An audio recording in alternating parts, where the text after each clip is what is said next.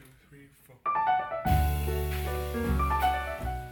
Mario Alberto Zambrano is the Associate Director of Juilliard Dance.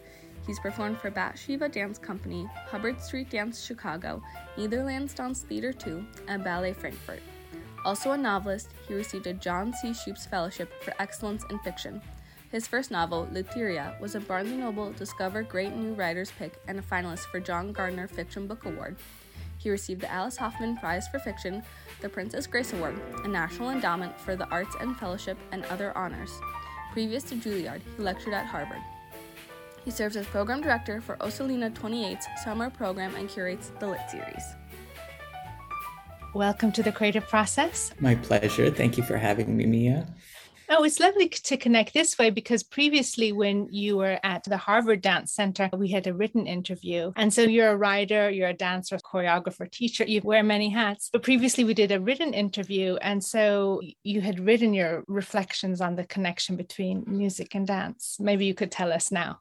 Yes, I would love to. I was thinking about sort of returning to what we spoke about during that interview. And I thought it'd be fun to sort of share with the audience one of my responses to one of your lovely questions. And the question being, what does your experience of dance make you appreciate about writing? What has writing made you appreciate about dance and theater? And this was my response. When I started writing, I was, truth be told, relieved that I didn't have to wake up and go to ballet class every day. I enjoyed the long hours at the desk while sipping bottomless cappuccinos at a cafe. And I did that for six years until I missed moving, the mere physicality of dancing. At first, when I was writing, it was all a wonderfully realized ballet that was happening inside of my head. And I was bringing all of the sensibilities I'd acquired as a dancer into my writing. It felt so similar to making a ballet, to choreography. The language was the and I could make the cast dance however I liked. Writing and dancing offer such wonderfully different experiences. One is entirely cerebral, while the other is sensual and in constant motion. If we break down the elements of style, technique, and craft, structure, and voice in both art forms, they are related by a current of motivation and sensibility. Each needs those two things the grammar of the body and the grace of style. They're interchangeable. The common denominator is the meter, the pace, the music each of them need in order to move forward.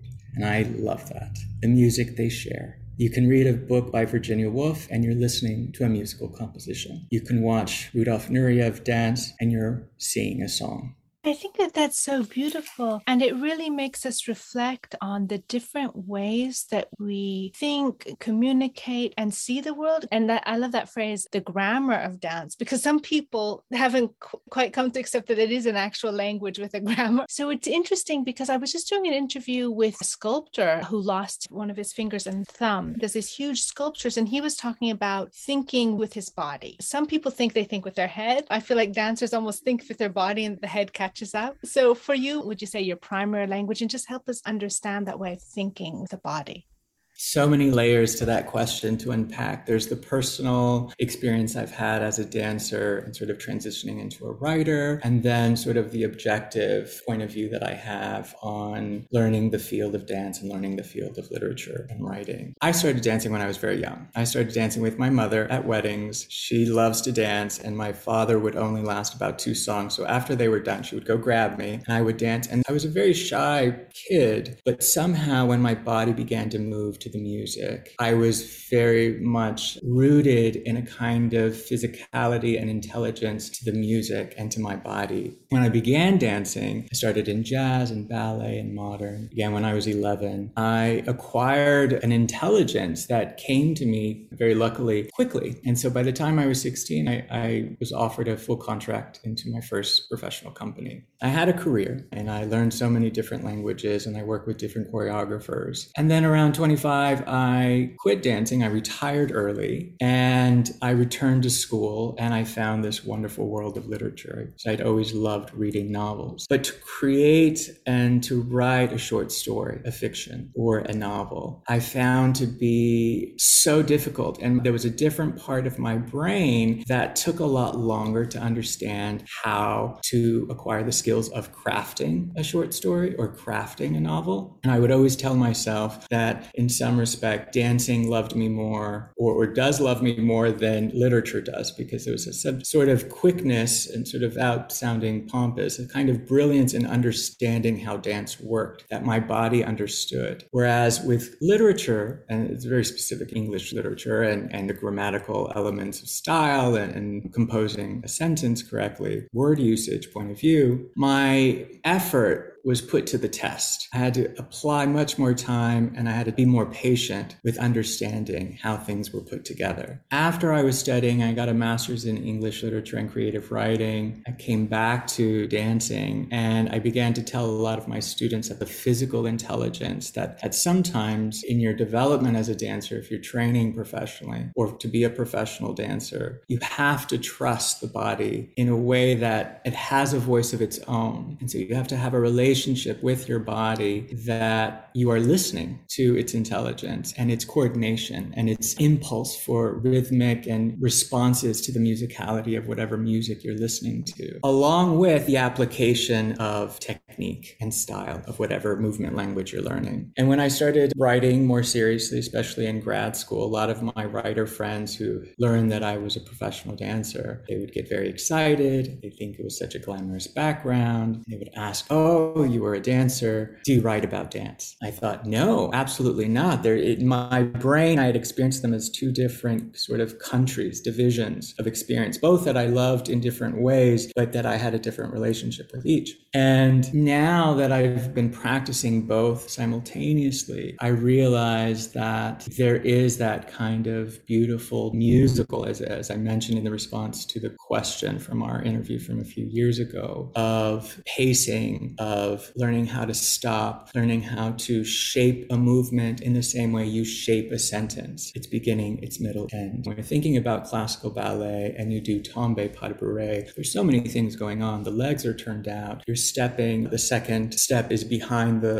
first step, depending on which direction, if en face or, um, going backwards. And then the arms, the port de bras of the arms, the right arm and the left arm in coordination with the legs. There's so many technical components that are happening all at the same time. So as a dancer, you have to multitask. You have to sort of find a way to bring all of these things together so that a simple movement that lasts de bourrée, less than a second, or if anything, one second, there's the technical demand, but then there's the rhythm, the cadence of the movement, taka taka boom, bum taka taka boom. In the same way, there are beats within a sentence. And I think there's something deeply rooted in our human experience ever since we were born. The minute we feel a heartbeat, you know, for a woman who's expecting, that channels a kind of intuitive intelligence that we have to listen to while we're acquiring the skill of grammar, both in movement language and in creative writing or in literature.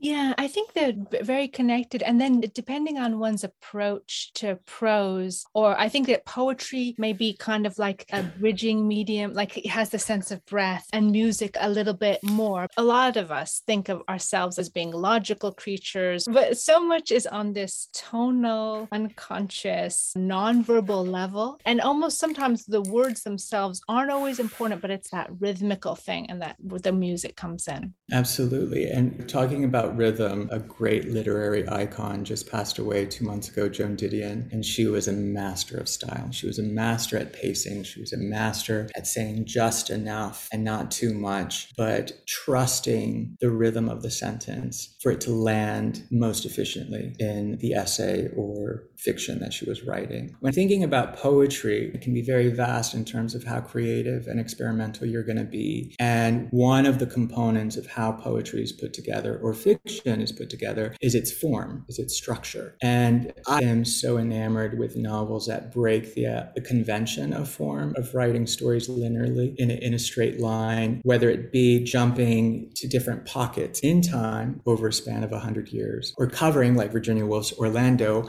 a character who lives for more than 300 years, but not for the sake of invention and being different, but for the purpose of trying to make a statement or pose a question question of how this new structure is aligned with this sort of internal beat of a character's desire or effort of what they're trying to accomplish, or the author's effort in trying to demonstrate a certain point of view. What I have noticed now that I'm working both in writing and in dancing again simultaneously that I think is really interesting. Whereas before I always posed that they were two completely different experiences. The more I live and the more I practice both, they are sort of coming together and they're more similar than I, I realized before. Where I really, really am fascinated is that many writers begin an essay or a fiction differently. You, you, can either outline the plot points and how many characters and where the setting's going to be and draw out a family tree of cast of characters all before you begin the first line. And then once you understand how the structure is going to work, you can sit down and write. I don't write that way. I love to sort of just wake up and let the pen take me wherever it wants to go, which is along with my intuition, along with my interest interest, my poetic sensibilities, my interest in, in structure or invention or drama. And I always feel that that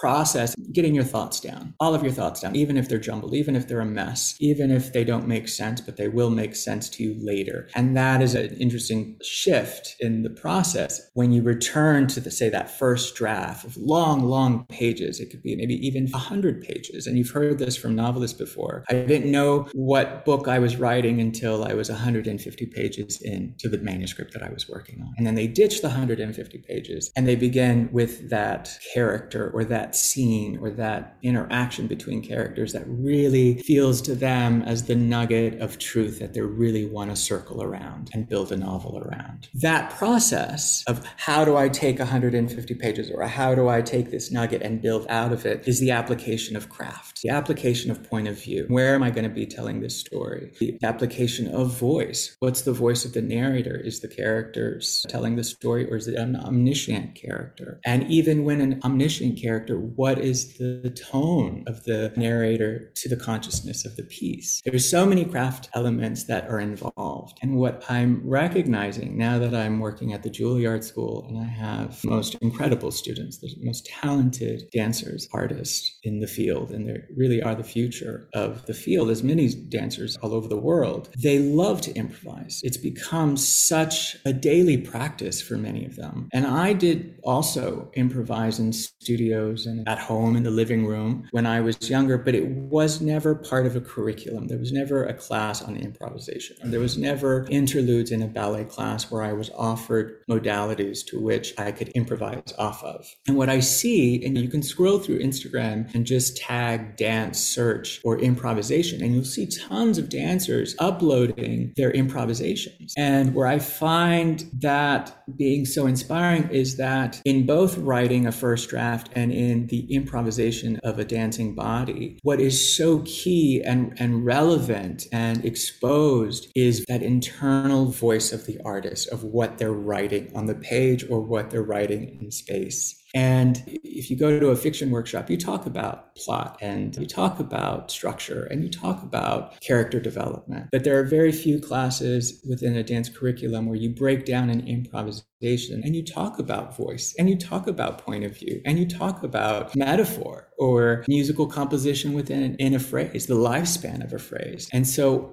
this realization is helping me understand that one minute post of improvisation or even a 10 minute span of improvisation, if it's recorded, is very similar to a first draft of creative writing, where then the artist is in a position to evaluate those 10 minutes and identify what is the setting, what is the the voice that has come out of my experience of writing this first draft of improvisation and how can I give it structure? How can I give it form? And this is where I find choreography and creative writing very similar. Yes, I, I love improvisation. I dance every day, but it's like more to free my mind. And it's a strange thing because I didn't even record it, but I just enjoy it for the joy of it to get out of this cerebral world. And I agree, it's like the first draft, but sometimes the subsequent drafts is so logically thought out. It's like following what you think you're supposed to be doing. Like a lot of people, then they talk about books, like, oh, I was writing this book that I thought was going to be a great American novel. And then somebody said, oh, but I really just love your short stories. When you think you're just messing around and you didn't even think it would be published. It wasn't the great American novel, but it actually was you. And that's the thing that can get lost in trying to be literature with a big L or something. It's like the freedom and the playfulness that you see in children or in, in, animals that are so graceful, but like they never took a dance class in their life. But gosh, they just have it. So I love the freshness. And I think that it's really important. And I was actually speaking with Jill Johnson, and one of your colleagues there from Harvard, and she was talking about, yeah, it's if, it's absolutely improvisation is the first step. I, I have uh, a few things to say to that response because,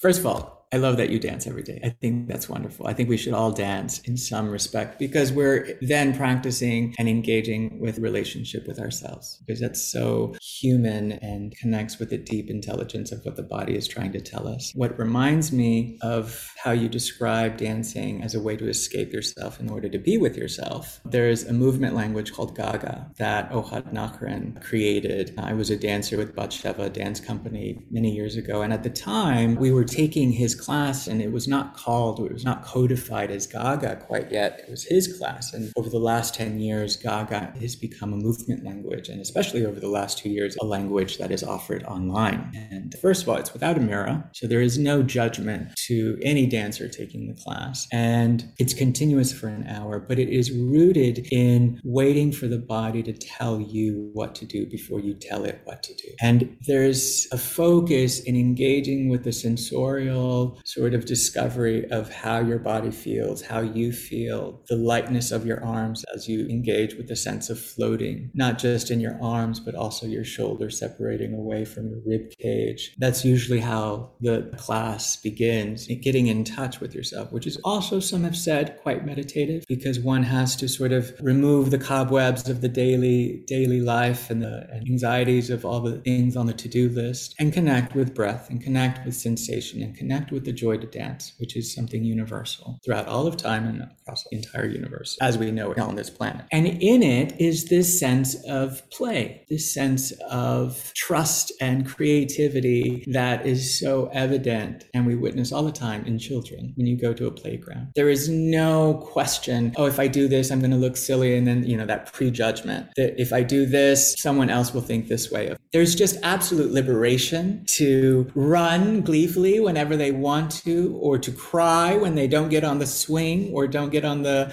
their emotions are transparent and they're basically open books but there's a beautiful sense of humanity in that. And i think when that sense of play coexists with a sense of craft intelligence of how to shape any kind of language, whether it be musical composition, whether it be fiction, whether it be a dance language, either codified and traditional or being invented as an innovator and pioneer in the field. The rules and regulations with which you can find freedom within. That's very much how I like to think of technique rather than a limitation, a clarity of rules and regulations within which you can find freedom. My very first book, when you had mentioned the idea of like, oh, building on a big novel, I'm going to write the big American novel. I tried to do that as for my second book and it failed terribly. Why? Because of this same reason. When I was in this transition between a dancer and to be honest, it wasn't so clear after I retired when I was 25 that I wanted to be a writer. When I started dancing when I was 11, I thought I was going to dance until I was 45, until now. I'm 45 now. And it was a very demanding career and I, I needed a break. And when I was 25, the question, what are you besides a dancer? I could not answer that question. And so it took a lot of time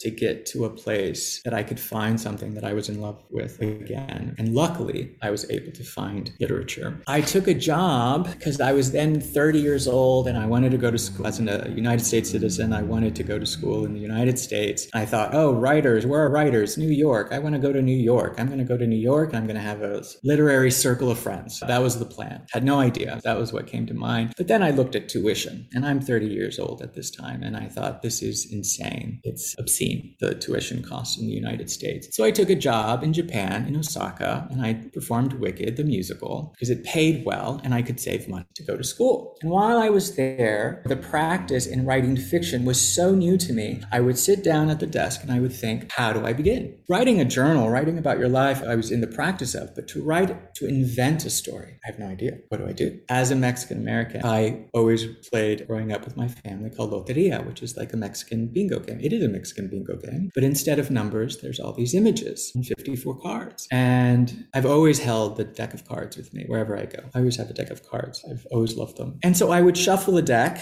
and I don't know anything about tarot readings, but I imagine myself a tarot card reader, and I would flip over the first card, and that was my protagonist, whatever it might be. And the images vary from an umbrella to a rooster to a sun to a moon. So I'd flip over the card, and whatever the first card was my protagonist, whatever the second card was my antagonist, and then I would flip over a third card, and somehow I would have to include that image, whether it be uh, a spider or uh, a frog. There's a there's an image. There's a frog. I would have to include that in that story. So I started playing with the invention of storytelling with this framework, and without even knowing, I was giving myself rules and regulations within which I could find freedom. And after Japan, I came to New York. I got an undergraduate degree at the New School, focusing in on writing fiction, and I began to write a story or a novel, kind of using the structure of the deck of cards. I applied to grad school with half of that manuscript. I got into the Iowa Writers Workshop and I continued. And it was never intended to be the great American novel, and it was never intended to be a novel in itself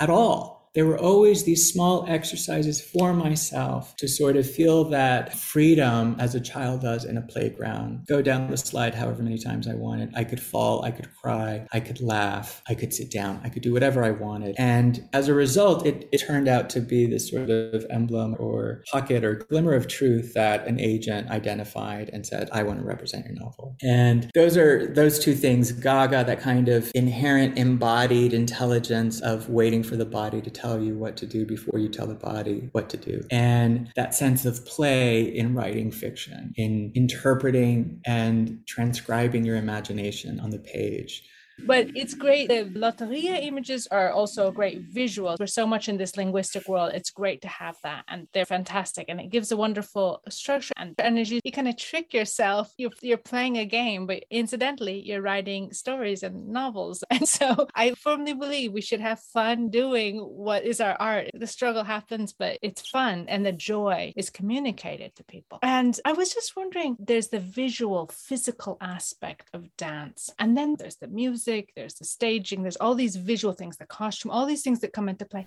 what makes someone a special performer. I sometimes feel like it's these little things we don't even like. Sometimes the way one might even dance with one's face, you see the same performance, the same role, but what's that thing that makes it memorable? It's this kind of small thing. What are some of those invisible things that go into making performance or performances that you really remember? Okay, I'm going to answer this from a personal place, but before I get to my personal response, I will say similar to what I, I said earlier about how writers approach the project of writing a short story or writing a novel. There are those who plan out how many chapters, who, how many characters are in the first chapter, what's going to happen in the seventh chapter before they even write the first sentence. And that's fine. And that to me, if I were to be applied to an actor or to a dancer, is a very well rehearsed artist that has done the work over and over again. And when they step on stage, when there's that moment where they're going to share their work, whether someone's going to read the work, someone's going to view the play or view the choreography, they're going to do it exactly the same because they have that kind of confidence and they have that kind of security in being prepared to do what they have trained so hard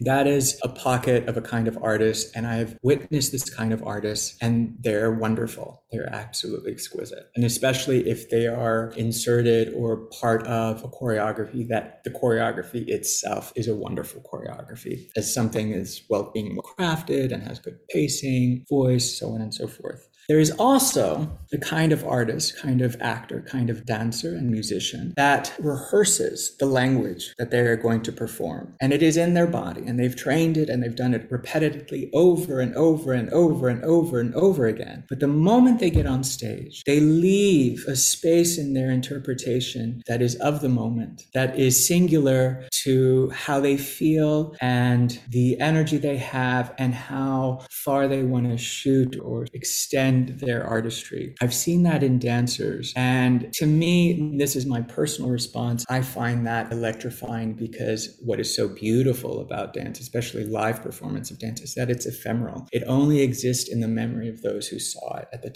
time that it was performed. Say you, you see a performance dance one night and you love it so much, or you love a particular dancer so much of the nuances, of the suspensions, of the focus, if they play with focus, and you return again the following evening because you loved it so much the night before, and you find that it might be, you might get the same reaction, or you might not have the same reaction at all because they are again being true to themselves in the moment of that performance. In the way that if you were to go to a playground and watch children play, and it life it brought you a sense of joy, that you return to the playground the following day, you're not going to witness the exact same thing. You're going to witness new decision making, new ideas of creativity, new collaborations between the, the, the children or adults, depending on who's in the playground. And I think that's fascinating. I was watching an interview. One of my favorite novels was The Hours by Michael Cunningham, and it was turned into a film. It was Nicole Kidman and Julianne Moore and Toni Collette, I believe, and there are others. But in particular, there was an interview with Nicole Kidman, and here was an example. And I don't mean to make a comment about all of Nicole Kidman's work, but for this particular movie, she was very well rehearsed. That even the taps on the lips and her, where her eyes would shift to whatever was in the room, it was identical every single time. And she got the Academy Award for it.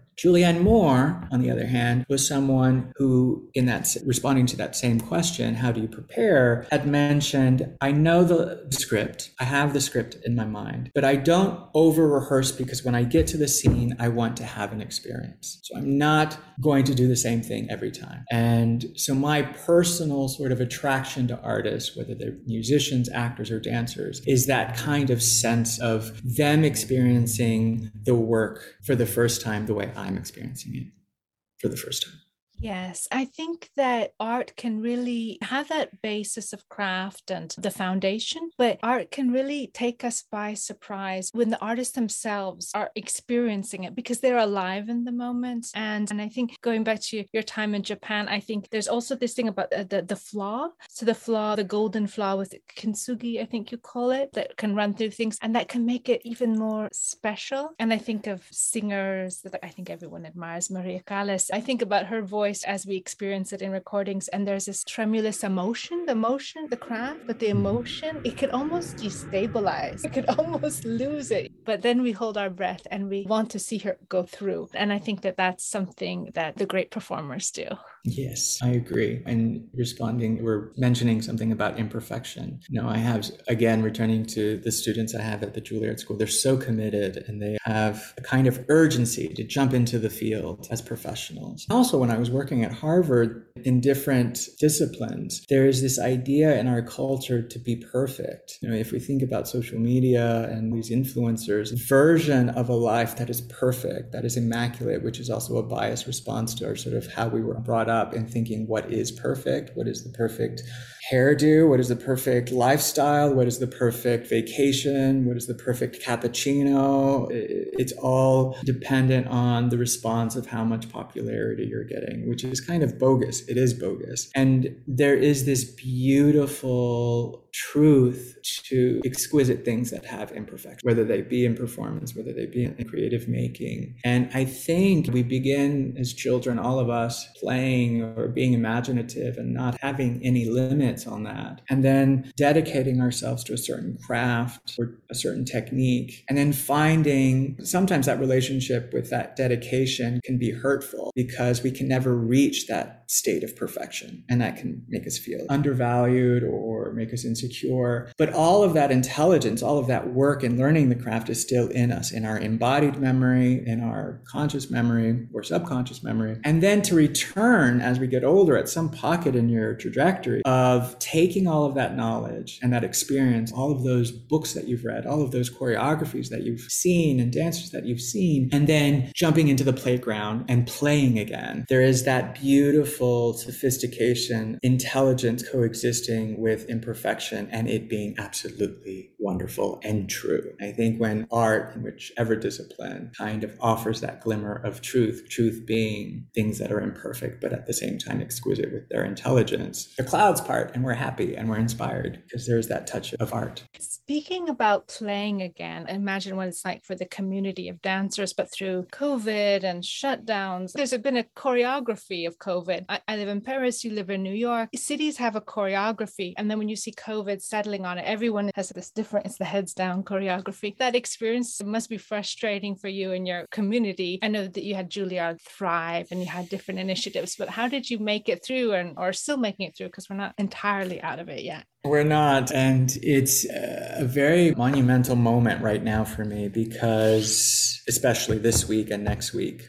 we're hitting on a two year anniversary of the global lockdown that we all went through. I started my position at the Juilliard School in January 2020. And two months, two and a half months later, when I arrived, I kept calling it, wow, this is a big ship. The division there is a very big ship. There's over 90 students, there's faculty of over 30, we have staff. So it's a big responsibility responsibility that was new to me. And so I kept on saying as a joke, oh, this is a big ship, this is a big ship. And then two and a half months later, the ship hit an iceberg. And we are not in the clear, as you just mentioned. But we just conducted auditions for next year last week. And two years ago, at the same pocket in time, I remember the Museum du Louvre in Paris had shut down. It was one of the first things to close. And I had a flight, I was going to go visit some friends in Holland, and I canceled the ticket. And I remember coming in right before the audition auditions began and telling the faculty committee of the audition committee, saying, Oh, I canceled my ticket. I don't know what's going on. There's a pandemic going on world. The following week, which is either this week or next week, we were in lockdown. And so we were all at home. Everyone went through the unexpected challenge of how are we going to get through this? How are we going to continue doing what we were doing before with this limitation? And so here we are, a limitation. How can I find freedom within the limitation? Yes, we got through. We did all that we could. We did online classes. We met met with the students a lot one on one throughout the entire year, consecutive year. I think apart from the choreographic sort of happenstance of it all and genius, I think the first time we had a full division meeting with Zoom, I was never one to enjoy FaceTime even before the pandemic. So I just don't like to see myself when I'm talking. The first time we did a Zoom meeting, which uh, no one had up until that point used Zoom as far as in my circle of friends. Everyone's face on the screen in these tiny little boxes all over the country. And as you mentioned, you're in Paris, I'm in New York. Technologically, that was so fascinating to me. How is the world existing? How is this happening? It was just so mind blowing to me. So that push onto online and digital living just was the only option. And so we began to build a world in which this new digital life was a way for us to find freedom and connection. However, there has been a psychological embodied trauma as a society and as individuals that I don't think because we have not fully gotten past this pandemic, we have had time to process and reflect on. I mention that because for the last two years, that has been the hardest. Yes, we've been creative and we slowly were bringing in students and we taught on Zoom with a big screen in front of the studio and there were only four students and we marked out the studio space with tape on the floor in four quadrants. When the vaccine was brought out, slowly that changed the, the protocols and the limitations or the, the sense of building capacity or increasing capacity capacity. So it was all very slow steps, but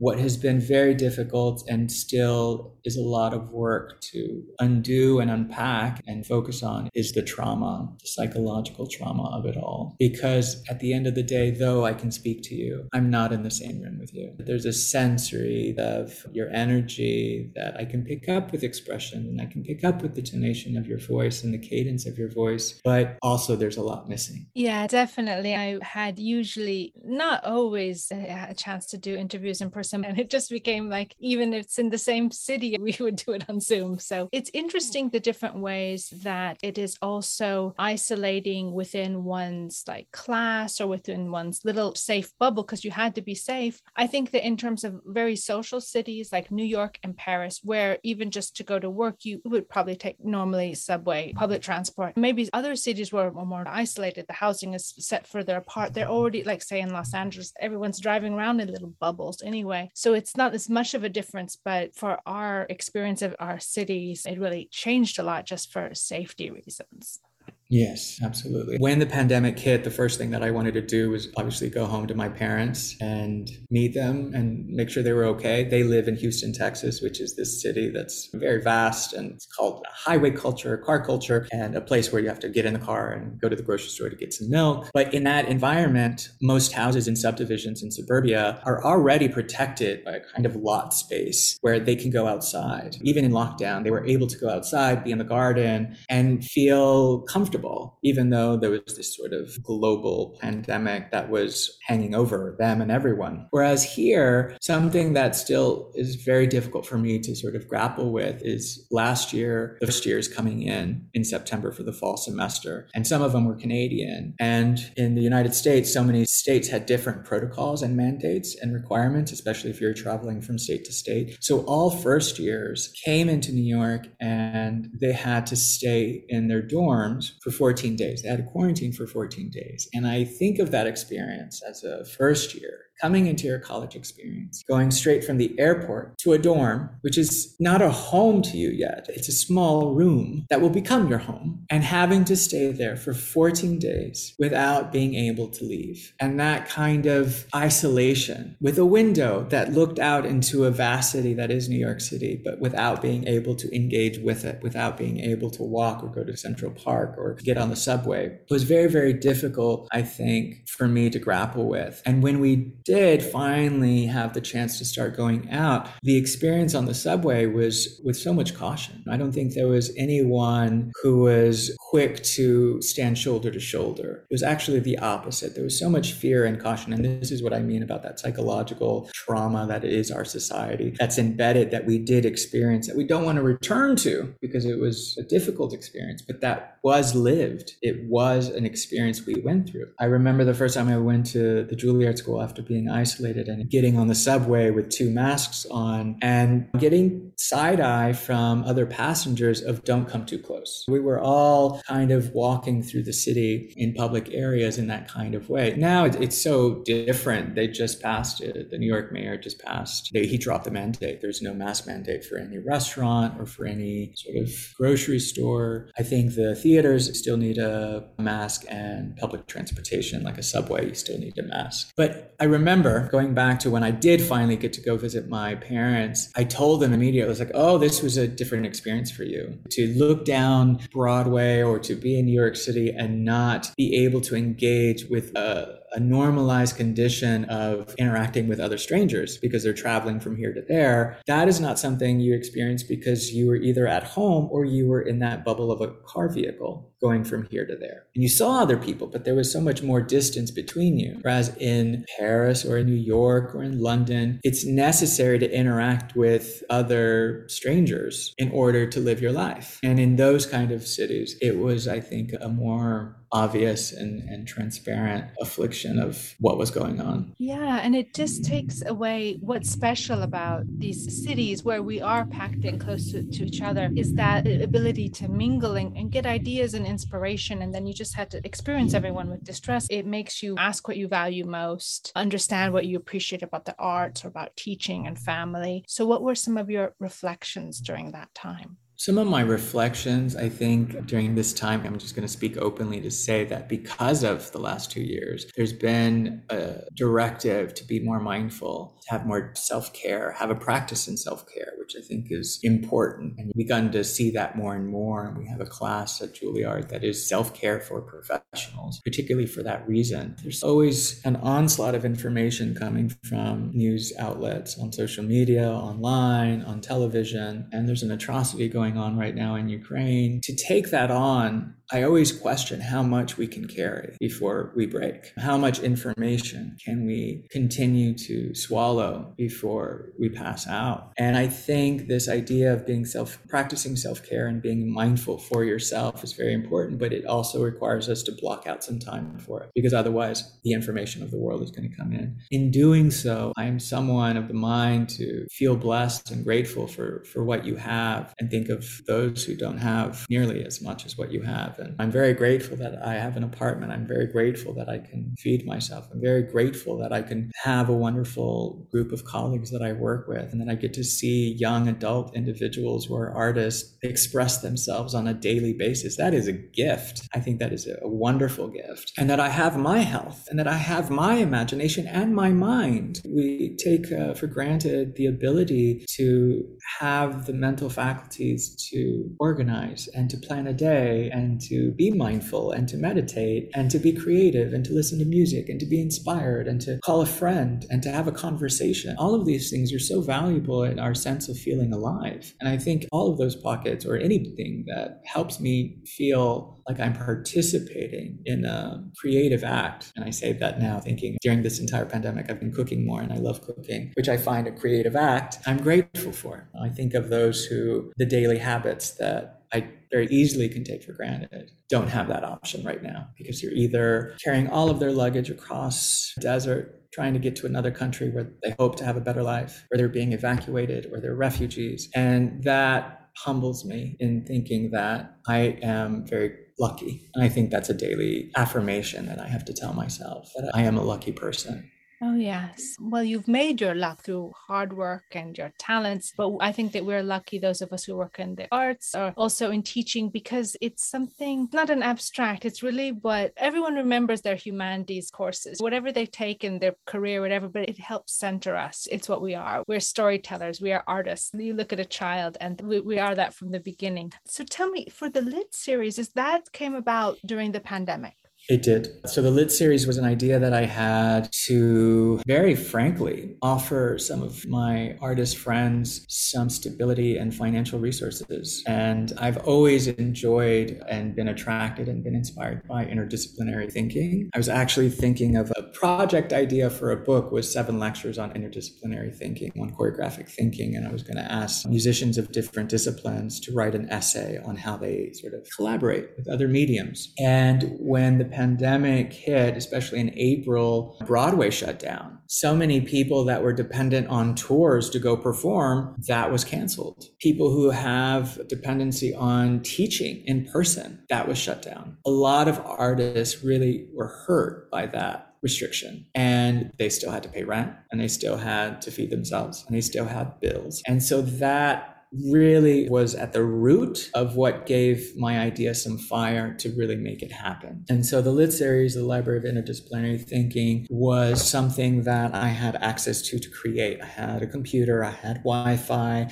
I have social media components. So I organized a web page and this idea to create master classes online and invite artists that I knew, that I believe in, that I respect to offer information on how they're working in two mediums in whatever work they were doing. And that's how that began. I started with Cindy Salgado, who, who gave a beautiful presentation on social justice, dance and social justice, and how to work and collaborate with other people, kind of rooted in humanity. I worked with Luis Alberto Rodriguez, who used to be a dancer and is now a fashion photographer photographer and also an art photographer. He's doing wonderfully well. And I also worked with Peter Chu and Roger Van der Poel, both dancers, and Peter is a choreographer, and how they're again working with artists in the room, which is a shift in our tradition of thinking about dancers as sort of units that do someone's work, but the creative space is more democratic now in that everyone is present to voice who they are in part of the creative process that is a choreography. And that's what Peter and Roger speak to.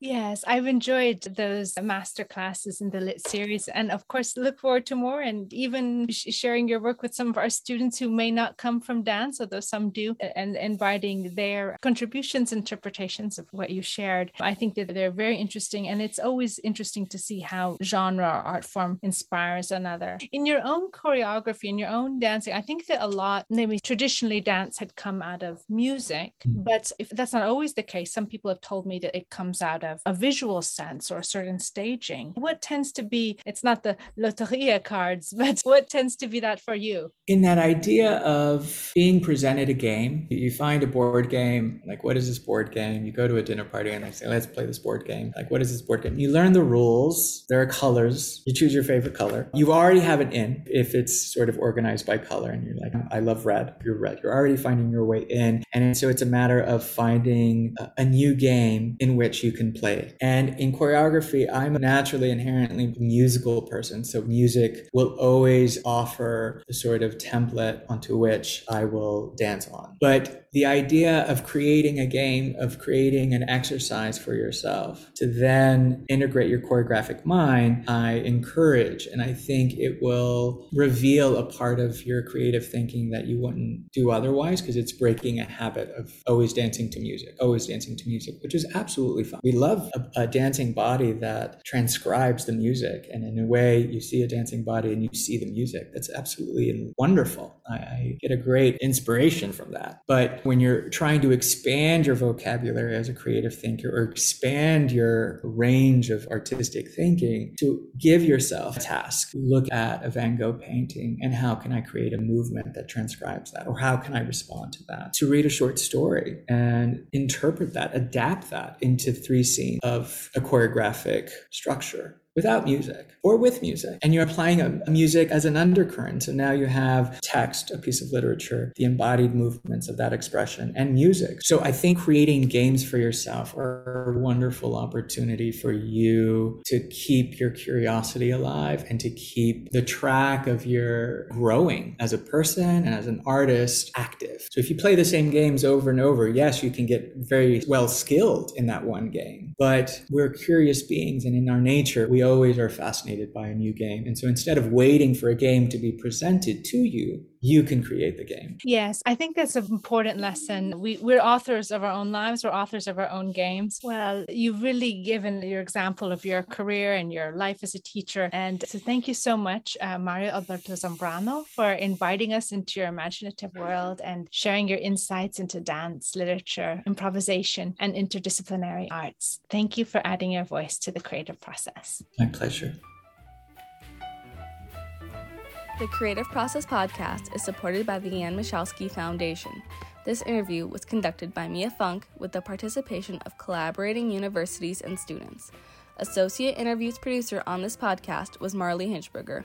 Digital media coordinators are Jacob A. Preisler and Megan Hagenbarth. Wintertime was composed by Nicholas O'Donnellis and performed by the Athenian Trio. We hope you've enjoyed listening to this podcast. If you would like to get involved with our creative community, exhibitions, podcasts, or submit your creative works for review, just drop us a line at team at creativeprocess.info. Thanks for listening.